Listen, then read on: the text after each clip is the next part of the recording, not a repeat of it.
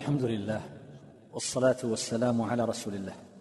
أما بعد فمرحبا بكم معاشر الإخوان والأخوات.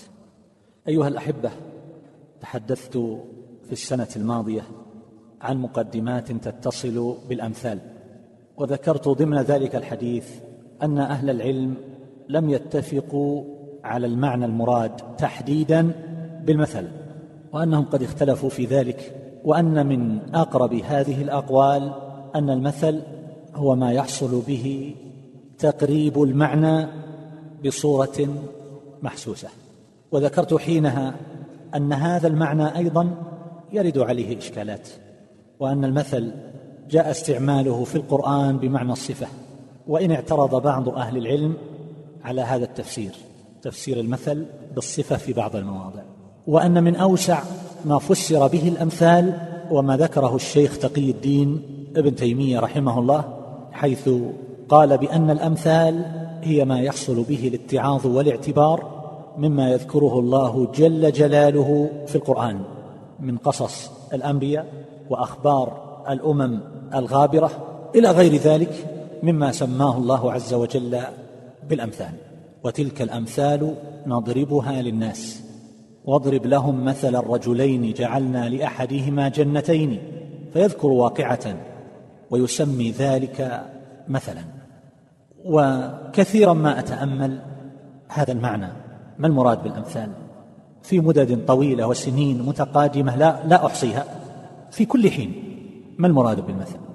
وحينما يتأمل الإنسان كلام أهل العلم ويتأمل ما يذكره الله تبارك وتعالى في كتابه يرجع أحيانا إلى أن ما ذكره شيخ الإسلام ابن تيمية رحمه الله هو أقرب ما يمكن أن يفسر به الأمثال في القرآن.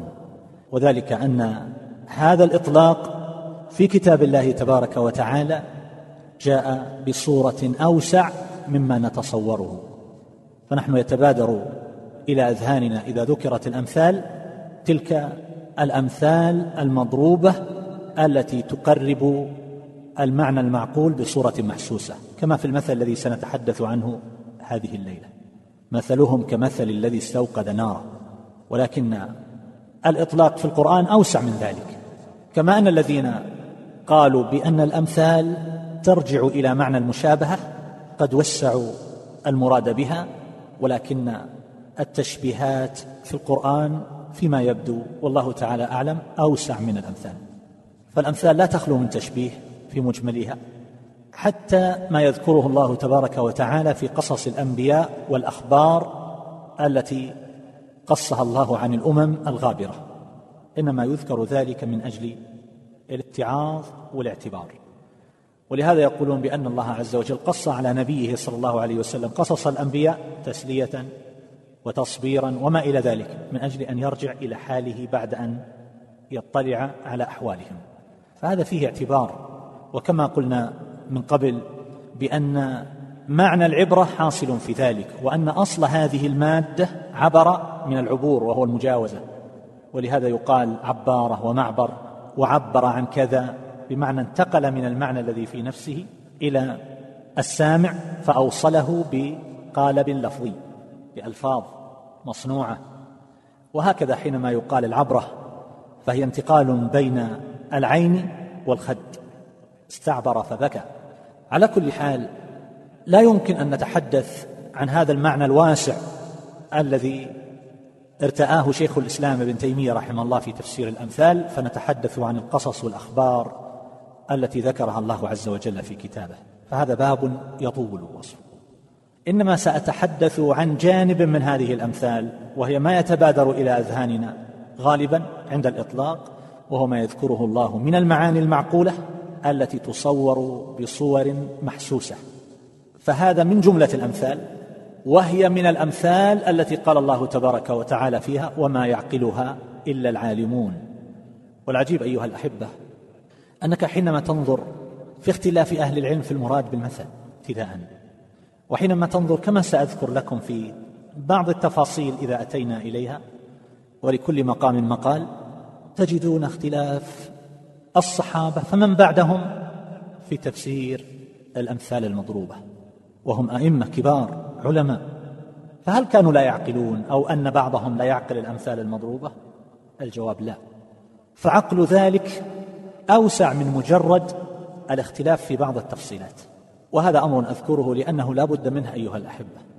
أمثال الله يقول وما يعقلها إلا العالمون فهل هذا يقف على فهم مجرد المعنى للمثل؟ أو أن المقصود به ما يحصل به من وراء ذلك أو من جرائه من الاتعاظ والاعتبار. قد يتضح معنى المثل ولكن لا تحصل العبرة به. لمن صرف الله عز وجل قلبه عنه. وانظر مثلا فيما يذكره الله تبارك وتعالى من قصص الأنبياء. وما وقع للأمم المكذبة. انظر إلى أحوال الناظرين فيها. تجد أن بعضهم ينشغل حينما يذكر الله عز وجل خبر نوح صلى الله عليه وسلم وما حصل لقومه من الغرق. فينشغل عن العبرة وعن موطن العبرة بنوع السفينة وبطوابقها ومن أي الأخشاب صنعت من أي الأشجار وكم كان فيها من الناس وأين رست وهل الجودي جبل وأين هو وهل بقي من حطامها وآثارها شيء؟ هل هذا هو موطن العبرة؟ هل قص الله عز وجل هذه الأمثال والأخبار من أجل أن ننشغل بخشب السفينة وطوابق السفينة؟ وحينما يذكر الله عز وجل خبر أصحاب الكهف أين موطن العبرة في هذا؟ تجد أن بعضهم ينشغل بلون هذا الكلب الذي كان معهم. وأين موقع الكهف؟ ويبحثون عنه ويعملون بعض التطبيقات على الشمس وعلى الظل. والفي وأين ينتقل ومن أي جهة؟ هل هذا هو المطلوب؟ هل هذا موطن العبرة؟ هؤلاء ولو فهموا معنى الآيات إلا أنهم لم يحصل لهم التعقل الذي من أجله ساق الله عز وجل هذه الأمثال المضروبة. اذا وما يعقلها إلا العالمون؟ لا يختص ذلك بفهم المعنى المجرد. ثم إن التفصيلات التي قد يختلف فيها بعض أهل العلم قد لا تؤثر في تعقل المثل إذا حصل الاعتبار به في نهاية المطاف. فنحن بحاجة اولا إلى فهم ثم بحاجة إلى اتعاظ واعتبار فيرجع الإنسان إلى نفسه وينظر في عمله وما يحصل من تقصير في حق الله تبارك وتعالى وما شابه ذلك.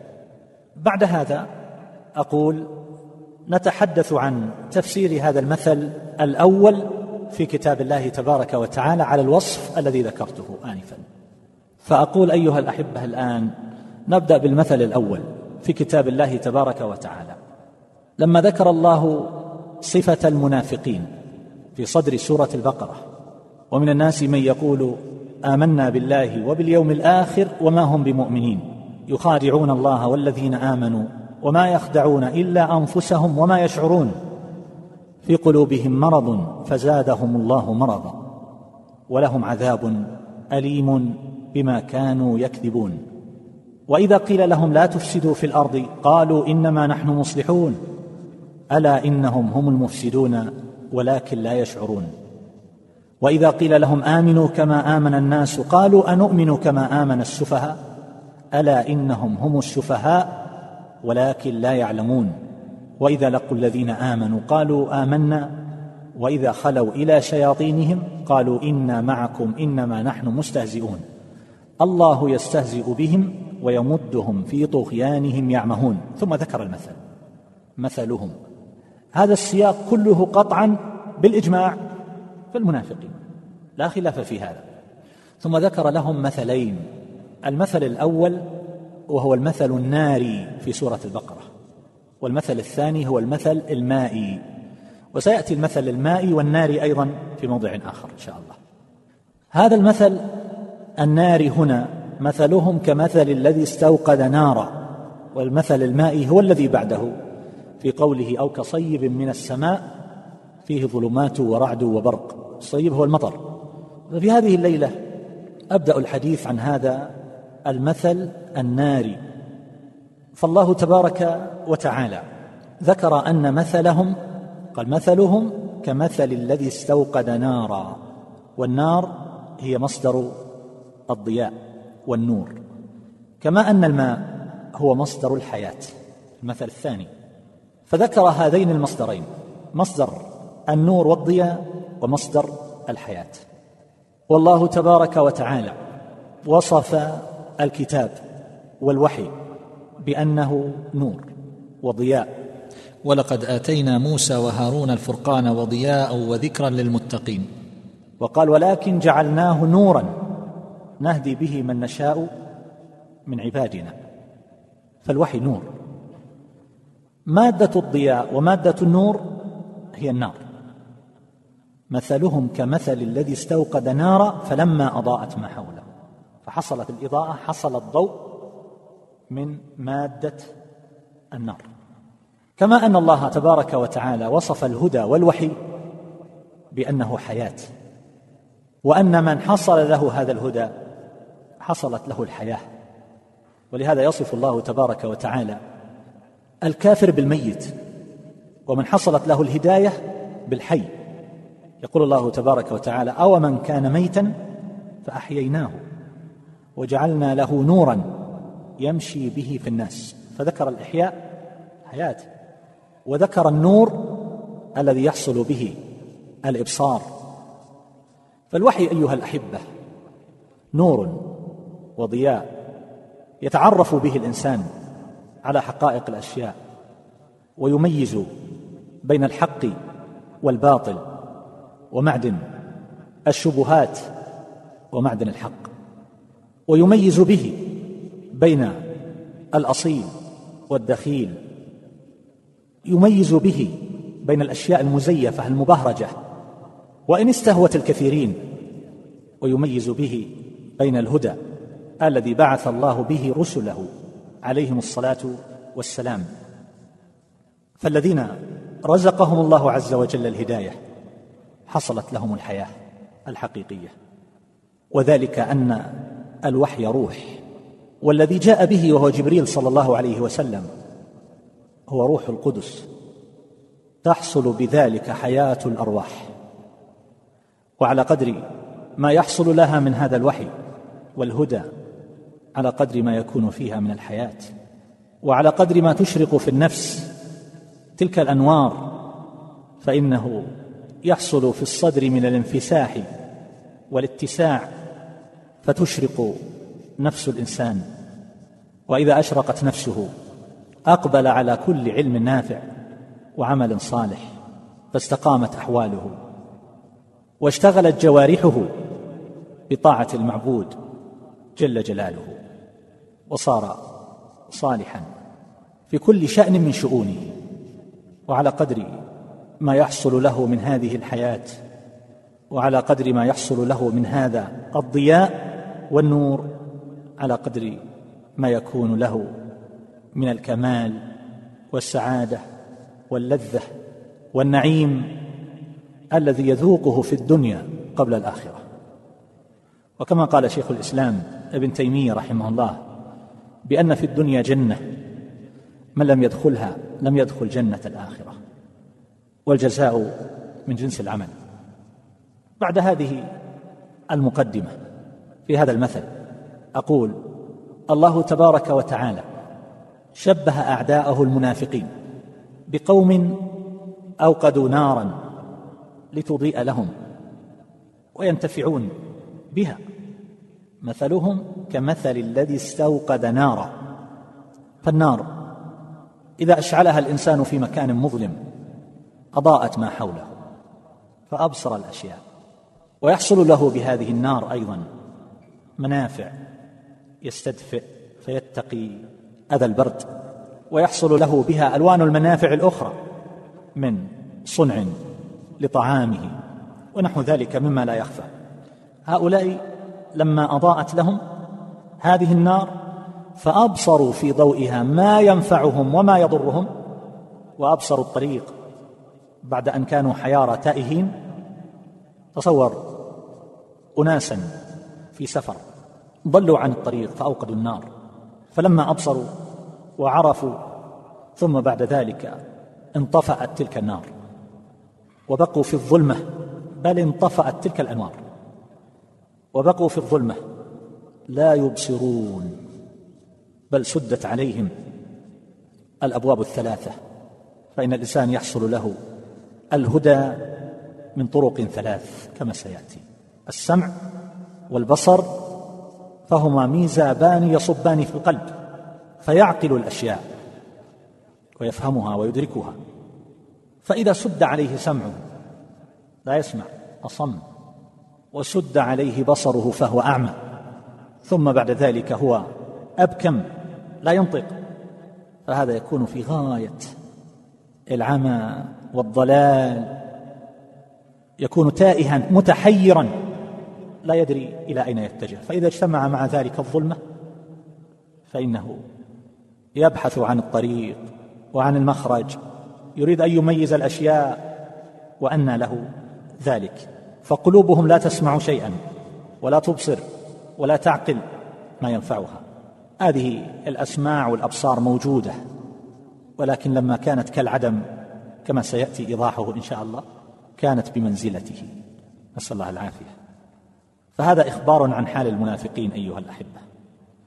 بالنسبة إلى حظهم من الوحي فهم بمنزلة هذا الذي استوقد النار فهم اظهروا الدخول في الإسلام فحصل لهم نور أضاء لهم هذا فأبصروا الأشياء حولهم وانتفعوا وخالطوا المسلمين ولكن لم يكن لهم تلك المادة التي يحصل منها النور إنما كانت مستعارة. مثلهم كمثل الذي استوقد نارا السين والتاء للطلب.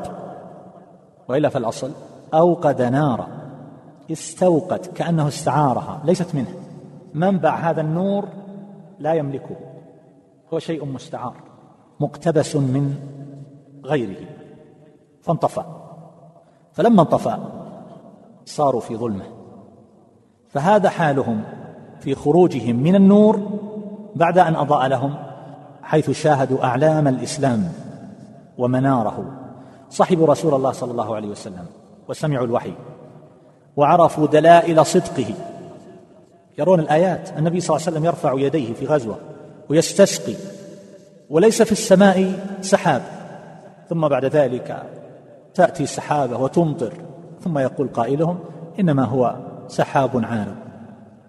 يشاهدون الآيات والبراهين ويصحبون النبي صلى الله عليه وسلم في الحضر والسفر ومع ذلك لم يحصل لهم الإيمان والانتفاع. وقد رأوا النور عيانا. فهذا مثل من لم يصحبه نور الإيمان في الدنيا بل خرج منه وفارقه بعد أن استضاء به. عرفوا ثم أنكروا أقروا ثم جحدوا فهم في حال من العماية والضلالة صم بكم عمي كما قال الله عز وجل في حق الكفار والذين كذبوا بآياتنا صم وبكم في الظلمات. مثل الذين كفروا كمثل الذي ينعق بما لا يسمع إلا دعاء ونداء صم بكم عمي فهم لا يعقلون. أولئك الذين لعنهم الله فأصمهم وأعمى أبصارهم.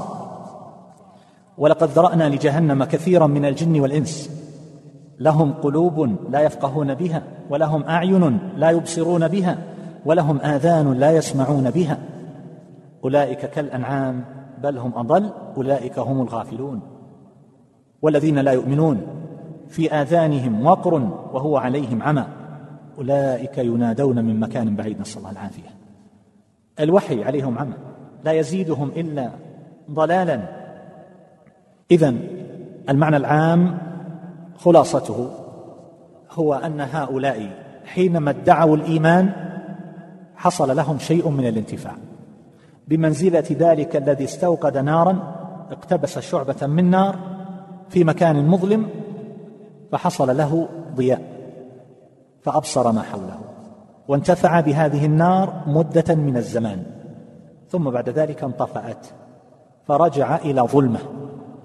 هذه الظلمة تكون عادة أشد من الظلمة التي تكون قبل الضياء والنور قبل أن يوقد النار كما هو معروف حينما تدخل في غرفة مظلمة وتتلمس تبحث عن الموضع الذي تضيء منه. هذه الغرفة. هل هذا بمنزلة إذا كنت فيها؟ ثم بعد ذلك انطفأت. كنت في مكان مظلم. ثم انطفأ السراج. فإن الإنسان يصير إلى ظلمة أشد كما هو معروف. فهؤلاء أظهروا الدخول في الإسلام فحصل لهم انتفاع. ناكحوا المسلمين. حصل لهم من مال الفيء من مال الغنيمة. حقنوا دماءهم. لا يقاتلون. باعتبار أنهم أظهروا الإسلام وحصل لهم أيضا إحراز الأموال أحرزوا أموالهم فلم يكن ذلك من السبي للمسلمين مثلا كما تؤخذ أموال الكافرين المحاربين. حصلت لهم هذه المنافع مؤقتة فرحوا بها والمنافق هش ضعيف ذليل وإلا فإنه لا يمكن أن يقدم على هذه الأساليب الملتوية وفي كل يوم يغير جلده من أجل أن يحقن دمه وأن يحفظ ماله. إلا نفس ضعيفة. هو النفاق مبني على ماذا؟ على الكذب يظهر الإسلام ويبطن الكفر. فهذا المنافق إنما يقوم أمره على الكذب. الكذب ضعف وخور. الآن الذي يكذب في حديثه مع الناس لماذا يكذب؟ يكذب لأنه لا يستطيع أن يواجه بالحق. يجبن يضعف فيقول غير الحقيقة. يقال هل أنت فعلت هذا؟ يقول لا ما فعلته. الكبير والصغير تسأل الطفل. المميز تقول له أنت الذي فعلت هذا الشيء؟ يقول لا ما فعلته. وقد تكون رأيته وهو يفعل هذا. لماذا؟ لأنه ضعيف. إذا كان يحمل قدرا من الشجاعة يقول نعم أنا الذي فعلت هذا. فهذا المنافق يختلف عن الكافرين المكاشرين فإنهم يبارزون بالعداوة ولا يبالون وماتوا دون مبادئهم. ولهذا فإن السبيل إلى استصلاح هؤلاء الكافرين إنما يكون اولا بإصلاح عقائدهم فيتحولون إلى حال كحال أصحاب رسول الله صلى الله عليه وسلم. تغير أخلاقهم وأعمالهم وأحوالهم جميعا. لكن المنافق لا مثل الحربة. كما قال الله عز وجل ولو دخلت عليهم من أقطارها يعني المدينة ثم سئلوا الفتنة لآتوها يعني الكفر وما تلبثوا بها إلا يسيرا يعني لا يتمهلون لا يترددون يبادرون بإعطاء العدو ما يريد على دين من غلب. فهذا التلون الذي يحصل لهم هو ما يصفه الله تبارك وتعالى. في الدنيا اظهروا الإيمان فحصل لهم انتفاع وقتي محدود بإظهار الإسلام. لكنه بمجرد أن يموت تتحول الحال إلى شيء آخر.